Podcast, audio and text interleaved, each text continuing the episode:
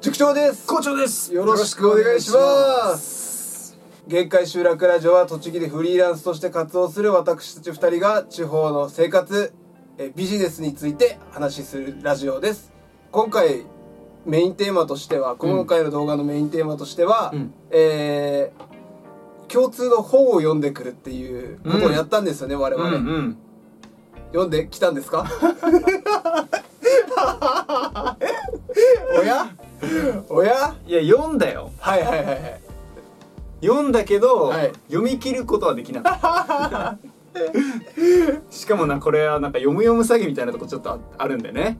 どういうことですか？いやその最初僕がこの本を読み始めて、うんうん。いや山口塾長この本めちゃくちゃおもろいよとはい。話をしてあじゃあ読んでみますと。はい。まあまんまと引っかかってですね。まんまと引っかかって読んだらあ面白いです。まあもともとそれちょっと読んでみようと思ってたんだよねみたいなそうそうそう。そう話だったんですね。そうそうちー、ょっと今日。お気に入りに入れてたんですよ。そうそうそう。あだからもう、まあ、勧められたらもうこの機会みたいな感じで読んでくれて。まあでもめっちゃ了承なんですよね本当に。うん。でじゃあ一緒に今日までにあの全部読んでくれよって僕から提案して で今日のあの朝話して読みましたかって読んでませんすよ だから今日は山本塾長に僕が読んでないところを教えてもらうっていうところも含めなてあの話を進めていけたらもっと面白いのかなという感じで、はい、あえて読んでこなかったですので、はい、これは、ね、企画を面白くするために。なるほど。はいそんな感じで認識していただけると嬉しいです。よろしくお願いします。はい。はい、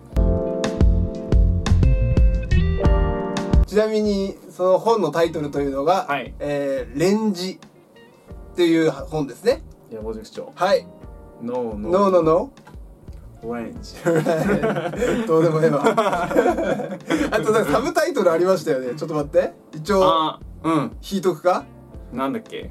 えーえ知識の幅が最強の武器になるというサブタイトルですね。いやもう僕はこのサブタイトルに惹かれまくって、はい。もう読み買っちゃったわけビビッとですよねきましたか、はい。知識の幅。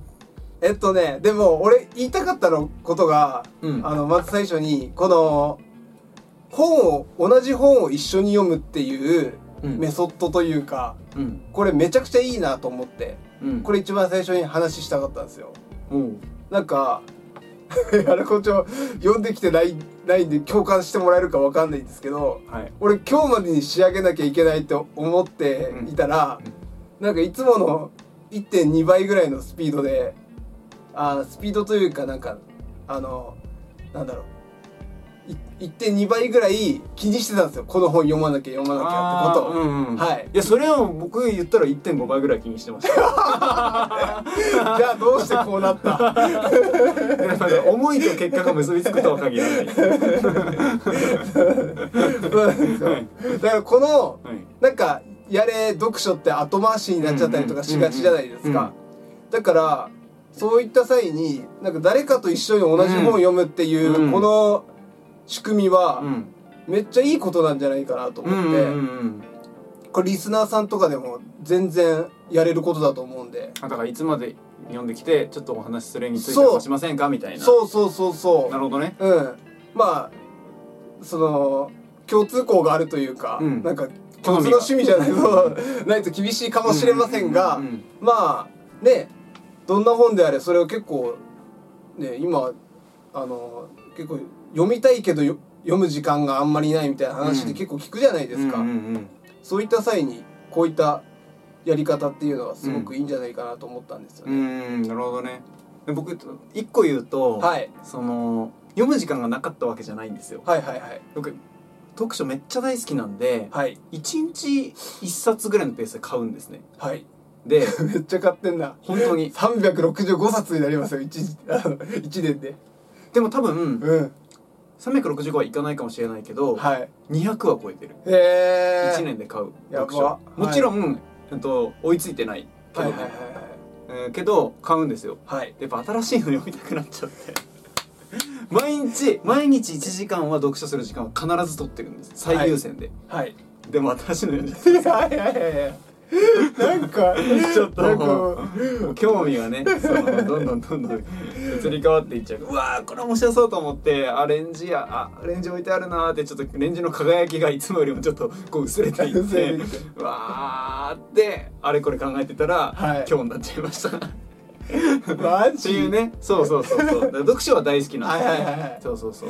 なんか説得力あるのかないんだかよくわかんないんですけど、だって読み始めたら、うん最後まで読みません？いやーなんかそのめっちゃ思んなかったら途中で切ることもあるんですけど。ポテトチップスがそのあともうちょっとある時にチョコレート差し出されたみたいな感覚ですよね。なんかチョコ食べたいなってなるじゃないですか、はい。ちょっとしょっぱいのから一回甘いのちょっといっときたいなみたいな、うん。その甘いのいっときたいなっていうチョコ食べたら、うん。チョコがめっちゃ美味しかったんですよ、えー結果ポテチがしけってしまったそうそうそうそう。いうのが今の状況そういう状況なんです。ねはい。しけたポテチはちゃんと食べよう。わかりました、はい。はい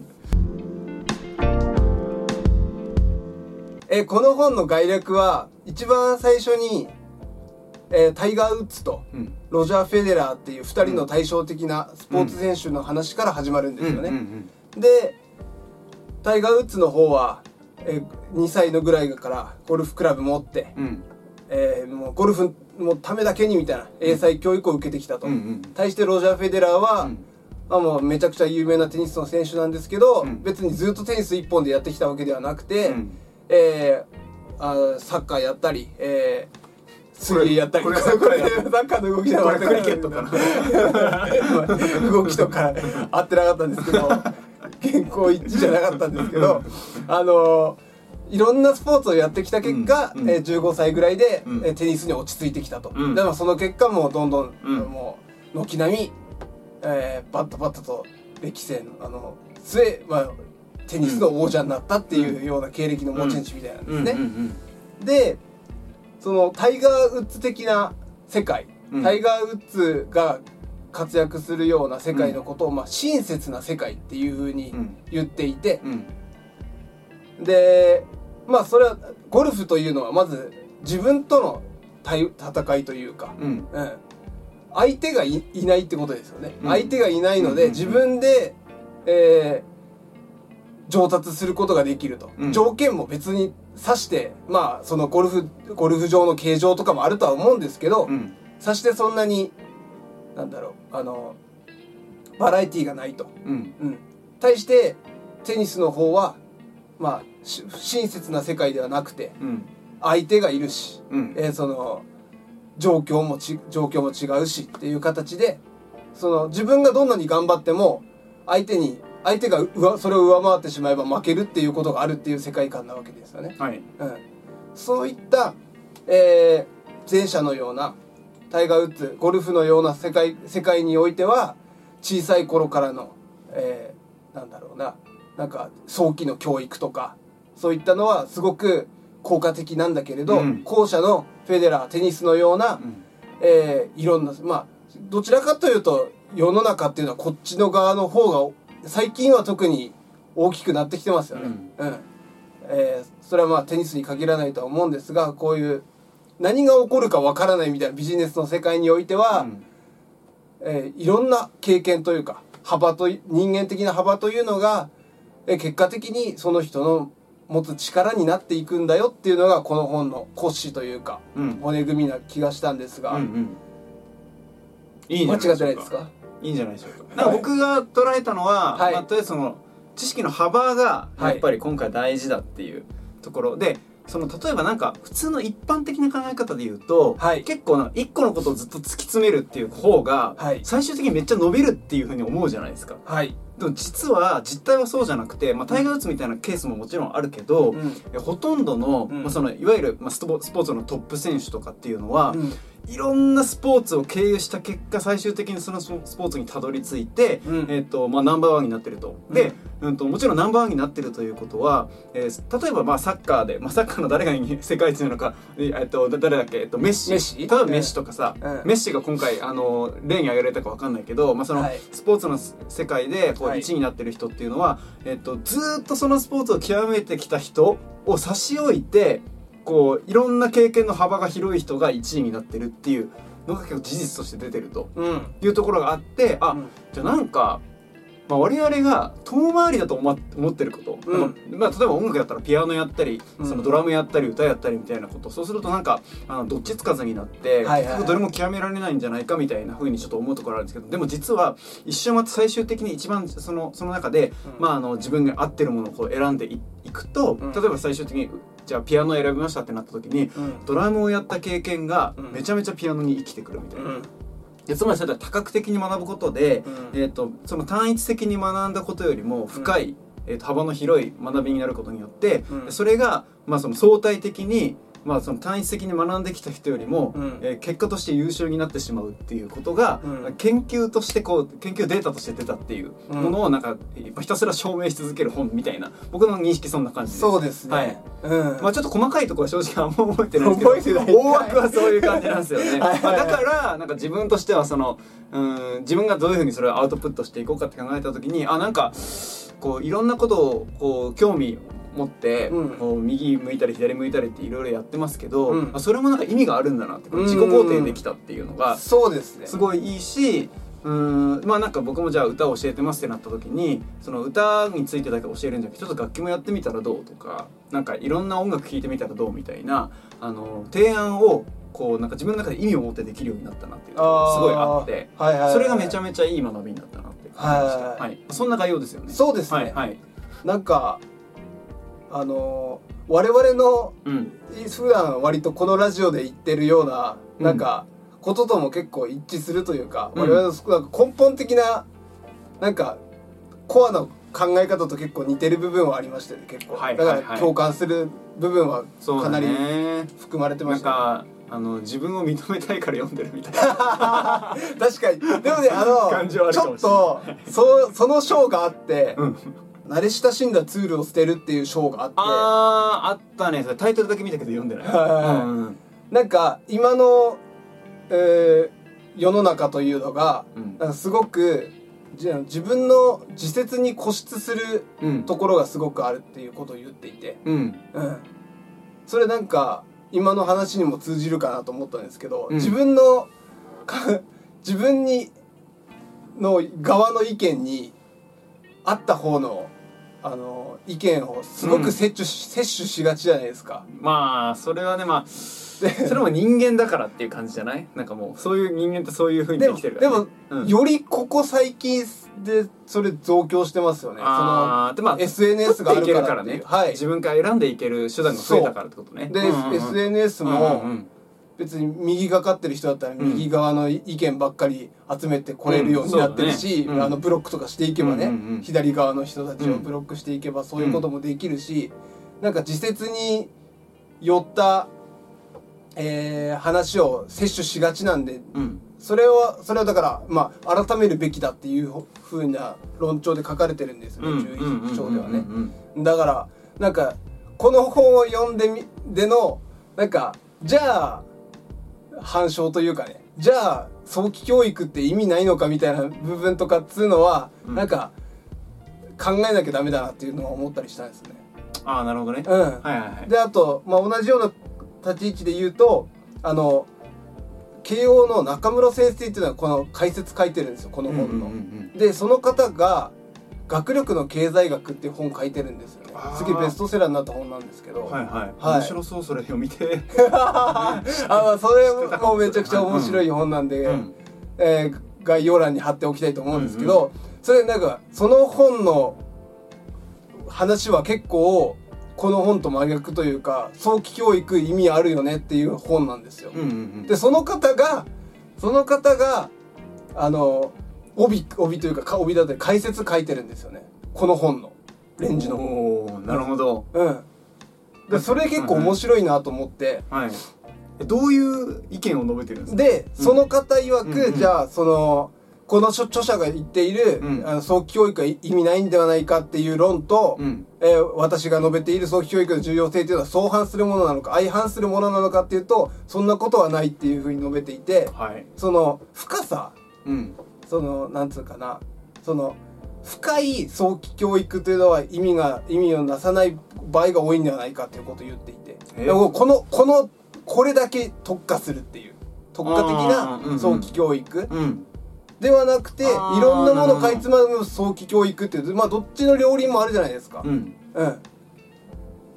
なんかそれこそゴルフだけ一本特化みたいな形の早期教育はうん意味がないっていう場合が多いんじゃないかっていうふうに中村先生も述べていて。へえだその私がその学力と経済学とかで述べている、えー早期教育の重要性っていうところと相反しないのではないのかこの本の主張は、うんうんうん、ぶつかるものではないのではないかっていうことを述べてはいたんですけど。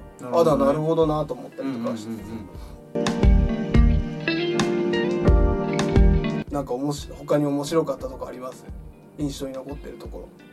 4章の「早く学ぶかゆっくり学ぶか」ってやつはい。なんですけど、はい。これ結構なんかあの学生の、えっと、勉強うん。をした時に、うん。えっと、最終的にうん。長期記憶になったのどっちみたいな実験がはい。あって、はい。で、まあ、比較したのが、えー確か確かじゃなくても間違いない。うっすらぼんやりしてますから比較してるのちょっとぼんやりなんですけどあのー授業をこう受ける時にすぐに答えを見るはい。パターンとあーあとうんめっちゃくちゃ悩むっていう、はいはいなんかはいこれなんだっけみたいな感じでさ、うん。出てきそうで出てこないみたいなうん。時あるじゃないですか、そありますね。の暗記にしてもそうですけど。はい。出てきた時にめっちゃ考えてなんかそれってちょっと時間の無駄っぽい、うん。だからもうすぐ答え見てバババババってやって、うん。こう暗記した方がいいんじゃないかっていうような、うん。あの勉強法って、うん。結構なんかみんなそっちの方がいいと思い込んでると思うんですよ。はい。でも実際の結果としてうん。例えば、うん、何十日後とかにうん。どっちの方が記憶残ってるかっていうと、うん。その時めっちゃ悩み抜いた人の方が覚えてるっていうことことが分かったんですよ。はいはいはいだからなんか受験勉強とかってうん僕も確かにその受験勉強の時成績悪かったんですね。うんででもその時やり方やっぱりこう赤いさこういうさ、ラミンなんていうの？赤シートみたいな赤赤シートやってさ、うん。こうやって答えが隠れるみたいなのあるじゃん。オレンジペンでね。そうあれやって分かんなかったらすぐ答え見るってやつやって、はいはい。でボーってやってあなんか勉強した気になったみたいな。うんでまあ確かに、まあ、それをやることによって、まあ、ようん。そのすぐテストの点数は上がるなっていううん。実感はあったんだけど、うん。なんですか記憶その記憶の蓄積みたいなものがあんまりないような気がして、まあ、要は中間テストで勉強したことを期末の時に忘れてるみたいなことが起こってるわけです、はいそうすると結局その時にピンポイントではい。あの点数を取ることができるけど、うん。まあ、受験ってうん。どちらかというと、うん。もうなんかどれだけストックされてるかみたいなところが重要じゃないですか。そうです短期記憶よりも。はい。なのでやっぱりその長期記憶をいかに増やしていくかってことがすごい大事なんだなってか考えた時に、はい。もうこの自信感の あの動画だからって言ってるわけじゃないんですけど受験勉強をどうやってクリクリアするかその膨大な情報とかを、はい。あのこうストックしとかなきゃいけない試験に臨む時うん。もうピンポイントにその狙えない時うん。はやっぱりいろんな情報を長期記憶に残していくって必要があるので、うん。じゃあその暗記物の時にうん。こう悩んだら、うん。その場でこうストップしてめちゃくちゃ考えるか、うん。それともすぐ答え見るかのえ最適解はうん。めちゃめちゃ悩んだ方がいいっていうことが書いてあってでもこれねあの怖いのがあのすぐ見るタイプの方がうん。短期的な点数は上がるってことなんですよ。はいはいだから自分この練習勉強法だと点数上がるって思い込んじゃう。はいはいここにめちゃめちゃ怖さがあって、はいでもあのもっとロングスパンではい。見た時に、はい。最終的に長期記憶になるのは悩んだ方、はい。なので、まあ、僕的には目の前の中間テストとか点数とりあえず取っときたいみたいな時はふわってやっていいかなと思うけど、はい。あのまあ、受験みたいな少しロングスパンで戦うものに関しては、はい。うんとまあ、目の前にあのこまこまごましたテストがない場合はうん。ちゃんと悩み抜くってことがすごい大事なんだなっていうのを、えっと、それにすごい感銘を受けたというかあすごい逆説的と思ってこれめちゃめちゃ面白い。これはなんかその事実だなんだなっていうそのみんなが思い込んでるはいはいはい。ことじゃなくて、はい。これが本当の事実なんだなっていうのが科学的にデータで証明されていたからはいでそれを、えっと野望塾長にシェアしようと思って 本を紹介したんですよね。そこが始まりだったんですよ。なるほど。それはめちゃめちゃ感動したなって。で、はい。今その時にめちゃめちゃ考えたから。なんか本最後に読んだの2週間前ぐらいなのに長期記憶に残ってるっていうね。なるほどね。僕はそこが一番面白かったなあー。はい。でそこで満足しちゃってその続きは。あんまりでも結構ねうん。それ、うん。僕は割と前からやってましたよ。塾児童塾とかでは。いやもう塾塾長が前からやってましたとかどうでもいいんですよ。生徒にやらせなきゃダメなのかあいやいやいや塾あ塾でやらせるってこと？あそうやらせてめちゃめちゃいいじゃん。るのですぐ答え見じゃないほら。いやそそんなにいいじゃねえけど。なんか同じ章であって、うん。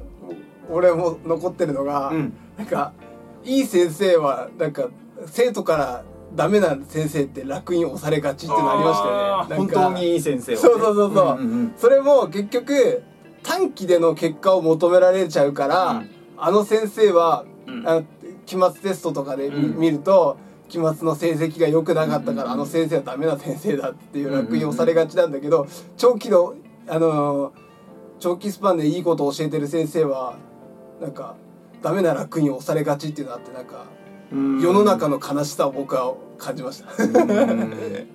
そこ貫いたら多分最後はあまあそれこそさあの結構近いのはあれですよね。ああの時お父さんこういう気持ちで言ってくれてたんだな みたいな感じが後からこういい先生で分かってくるってことだからなんかさ結局さ今いい先生だったなって思う先生ってさ、うん。結構怒ってる先生じゃない？ああそうかもね。ね。うん。なんかあんま優しい先生とかって印象ないんだけど、うんうんうん。すごい怖かった先生って、うん。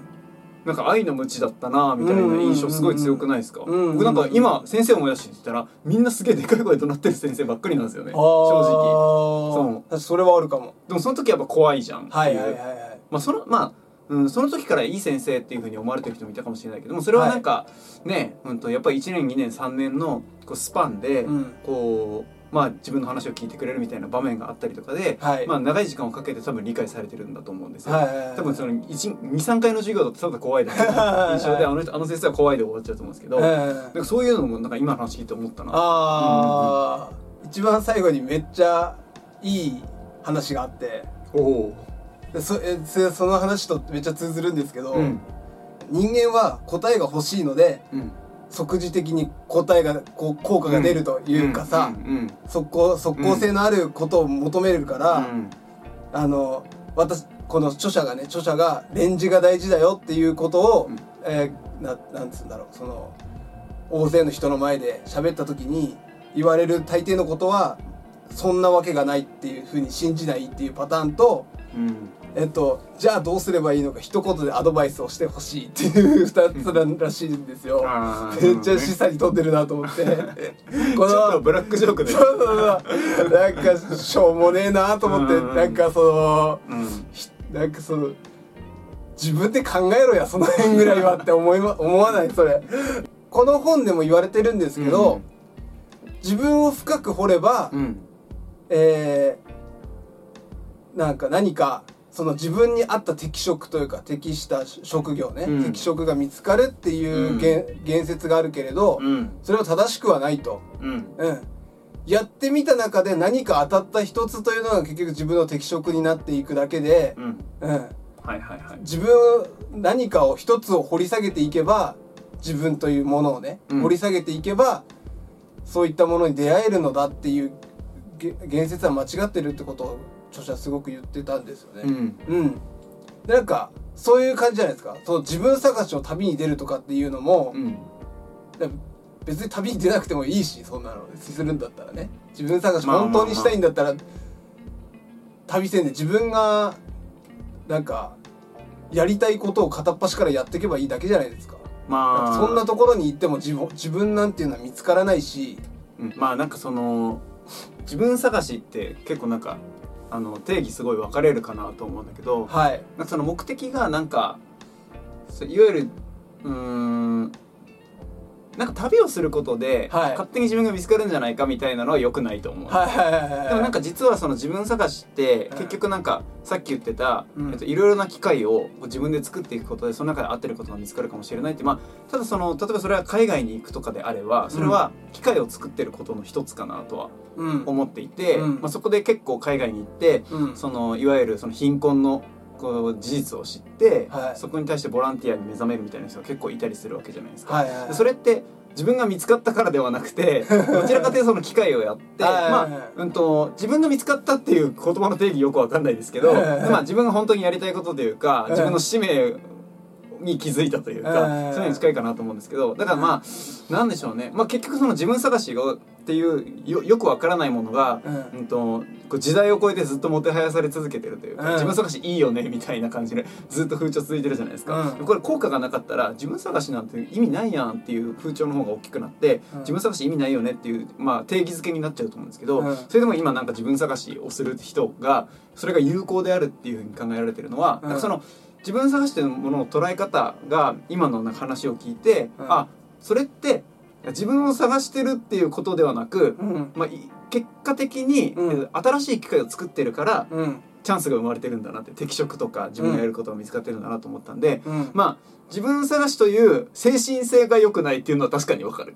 わかる、うん。でも自分探しをするというあと、うん、ときっかけによって、うん。うん、と海外に行かなかった人が行ったのであれば、はい。それはプラスになるんじゃないかなっていう感じはするんでね。うんそう。なので精神性は嫌いだけど、えっと、機会が設けられるという意味ではプラスになるんじゃないかなって感じがするので、自分探しもなんかみ見方によってはい。なんか良くなったり悪くなったりするかなと思うんだけどでもなんかそのうんそのちゃんと自分で機会を自ら創出していくっていうことが大事ということが、うん。を理解した上で全ての行動をしていれば、うん。それはいいのかなと思ったから、うん。まあ、この認識はちゃんと持っておくべきだなって思うそう、うんうんうん。ととりあえず、うん。なんかやってみいと思うんですよね。なんか俺が自分の二十歳の頃が今目の前にいたら、うん。とりあえず自分のやりたいことやってみいっていうふうには思うしそれがまあなんか何かにつながっていくんだろうなと、うんうんこの本曰く。うんうんって思うんですけど、うん。うんあと僕がすごくグッときたのはやっぱり第5章にアナロジーっていうのが出てくるんですけど、うん。なんかそれ読んだかもしれない、アナロジー思考、うん。その4章の次ですね。アナロジー思考面白かったね。面白かったですね。面白かった、うん。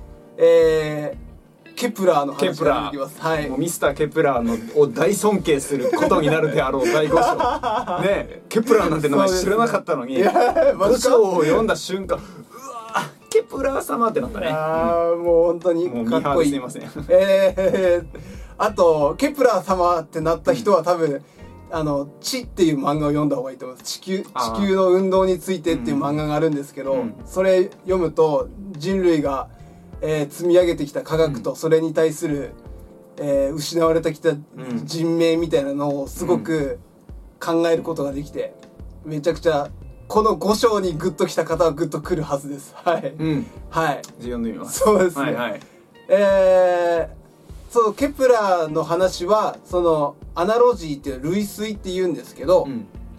あの何か新しいのができた、出てきた時に、うんあのなんかわかんないけどこれあれと似てるなみたいなうんうに考えるのが大事ってことですよね。うんうんそうでそのこれとこれ A と B みたいなのをなんか理由はわかんないんだけど同じような考えでできるっていうことは、うん。っていうところから、うん。ケプラーはえ地球の楕円軌道で地球が、えー、ももともと天動説っていう間違いえっ、と合ってるね。えっ、とうん。もともと天動説っていうのが支配的だった世の中で、えーまああのまあその前にコペルニクスっていう人もいるんですけどコペルニクスの後で、えー地球は天動説モデルだと、うん。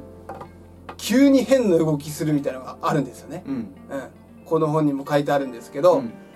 逆光がなぜ起きるのかっていうのが分からなかったと、うん。天動説モデルは、うん地球って火星より内側通ってるじゃないですか。うんうん。赤地科目だから、うんそうすると追っかけてくるんだけど地球の方が内側走ってるんで速いんですよ。うんうんうん。だからはいはい火星を追いを追い抜く時に、うん。火星って、まあ、こうはお同じ方向いて走ってんのに、うん。追い抜く時だけ火星ってこっち側行くように見えるの分かりますか？ねまあまあまあこういう感じそうそうそうそう、地球止まってるるとしたら火星はこう動いてる、うん。今までずっとこっち側向こう側をこうやって走ってたのに、速度が速いからね地球の方がね。うん。地球の内側を走ってるんで、追い抜く時だけ謎の動きをする火星がっていうのが、うん。えー天動説モデルだと全く説明がつかなかった。それは、うん。はいね、それまでキリスト教の世界観は、うん。いきなりある日神様が地球を作ったんだっていう世界観なわけなので、そのキリスト教的世界観をコペルニクスは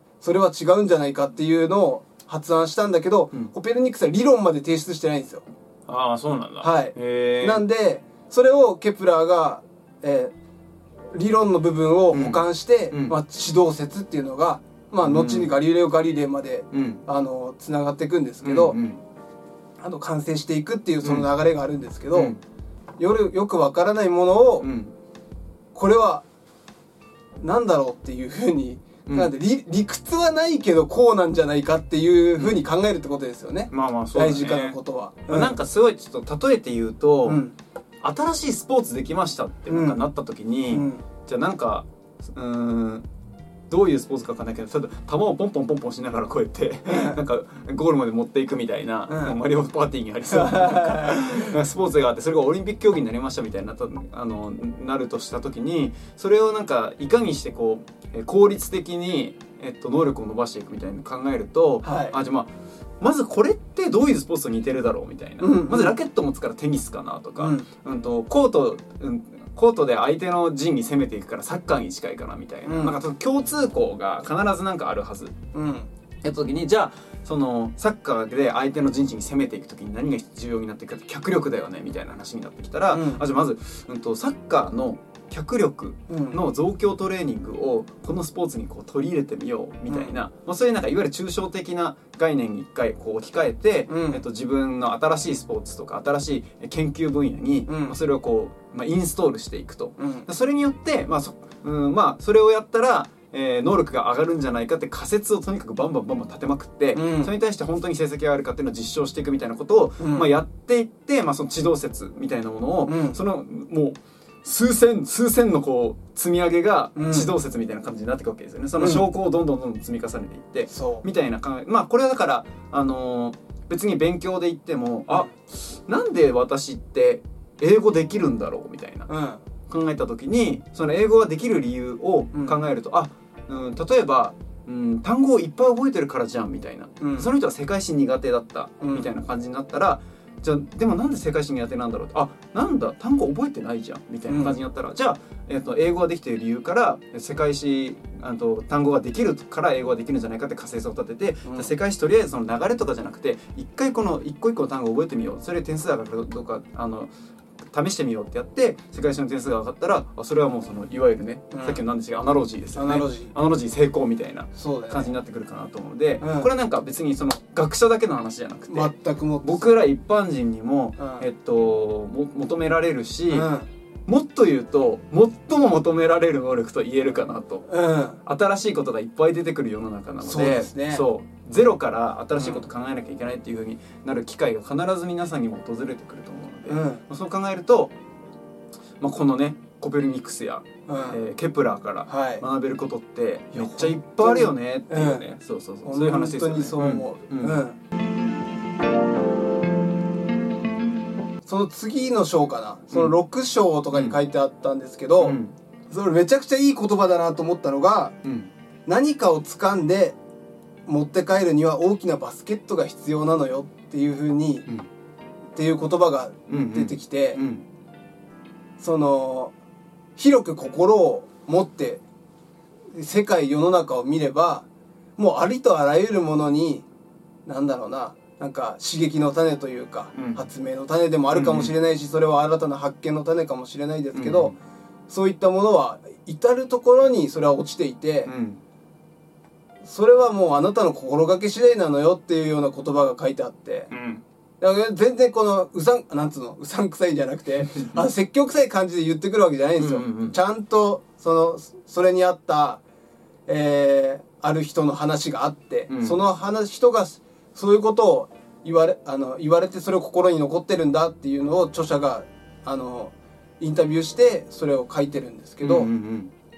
めっちゃいいこと言いません？それは俺、ね一番よ良かった言葉かなと思って。感動しちゃった。感動した。うん。めっちゃそうですね。なんか自分の置かれてる境遇とかをさ、嘆く人は多いじゃないですか、うんうんうん世の中に、うんうん。うん実はそういうの好きで。なんで？なんで？どういうこと？そういうのって何？え塾長ははい。なんかあの結構なんて言うんだろうなすごいはい美しいものに心惹かれるって感じがする。そうだな。そうそうそう。ピュア。そうピュアな感じ。へえそうなんかマザー・テレサとか好きそう。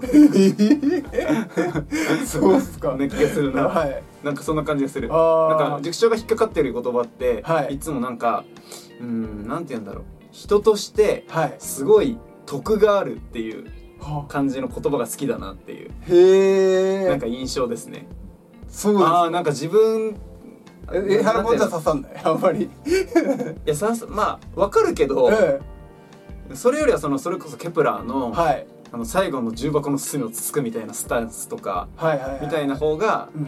僕は刺さってますね。あその何ミリずれたみたいな話あったじゃん、はいはいはいはいあれあそこに対してあはい。そのまあなんかそれこそ、うんと数学のテストで99点取れたのに、はい。あと1点をこだわって、うん。えっと、学んでいくみたいな人ってあんまりいないわけじゃないですか。そうですね。でもそこに対してこだわりを持ってた人は多分なんか数学に対する才能とか熱意みたいなのも絶対あると思うんですよ。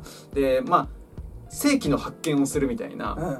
あと世紀の発明をするみたいな人って、多分そういうタイプの人じゃないですか。はい。もうなんかもうみんながどうでもいいと思っているところに無限に固執し続けて、はい。でそれを最終的に証明しちゃうみたいなことが、まあなんかそのいわゆるノーベル賞とかにつながってると思っていて、はい。僕はなんかそっちなんか要は自分が足りてないなってところが刺さってるんですよお互いにきっと。俺と得が足りてないの？俺俺得が足りてないんですか俺？いや僕はさあの完璧になることはないまあねそうだね。そうそう確かに確かに。で少なくともその著者は自分より得高いはいはいはいはい。まあそうするとその自分の得を高めてくれたなっていう感じ。なんじゃないのっていう、ああそうそう。そうケプラーの話を補足しとくと、そううん。あの自分なんか若干ずれるんですよね、うん。自分の観測結果がね。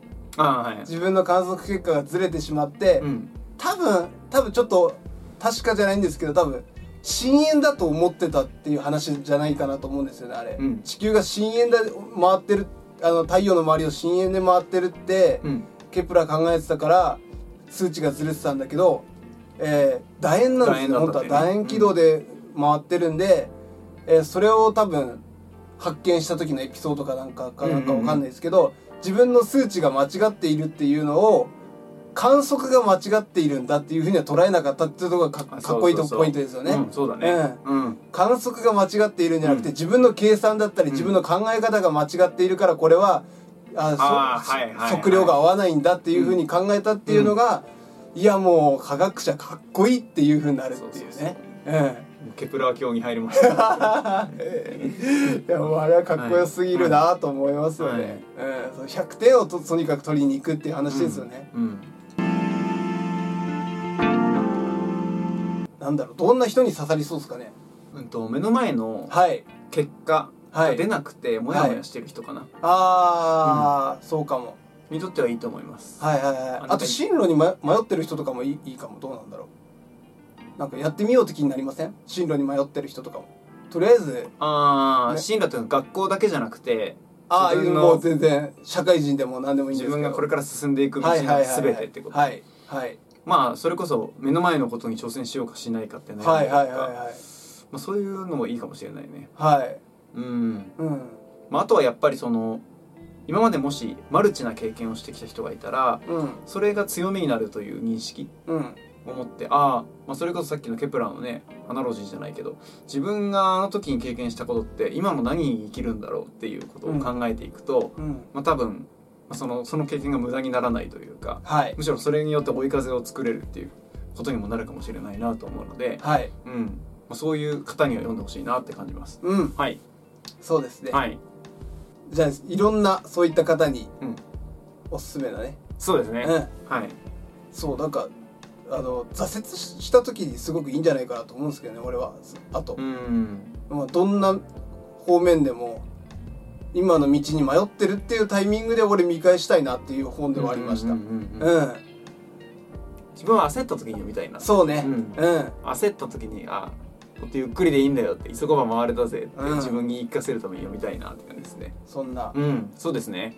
了承なので、うん。ぜひ読んでみて皆さんもね読んでみてください、はい。リンク貼っておきたいと思います、はい。えー最後までご視聴いただきありがとうございました。えーチャンネル登録、えーあとこの動画の高評価よかったなと思ったらあとはあのポッドキャストとかもやっているのでポッドキャストの方の、えーフォローフォローで合ってるのかな？フォローで合ってると思うんですけど、そういったのもよろしくお願いします。します。それでは次の動画でお会いしましょう。バイバイ。バイバイ。で崩しちゃった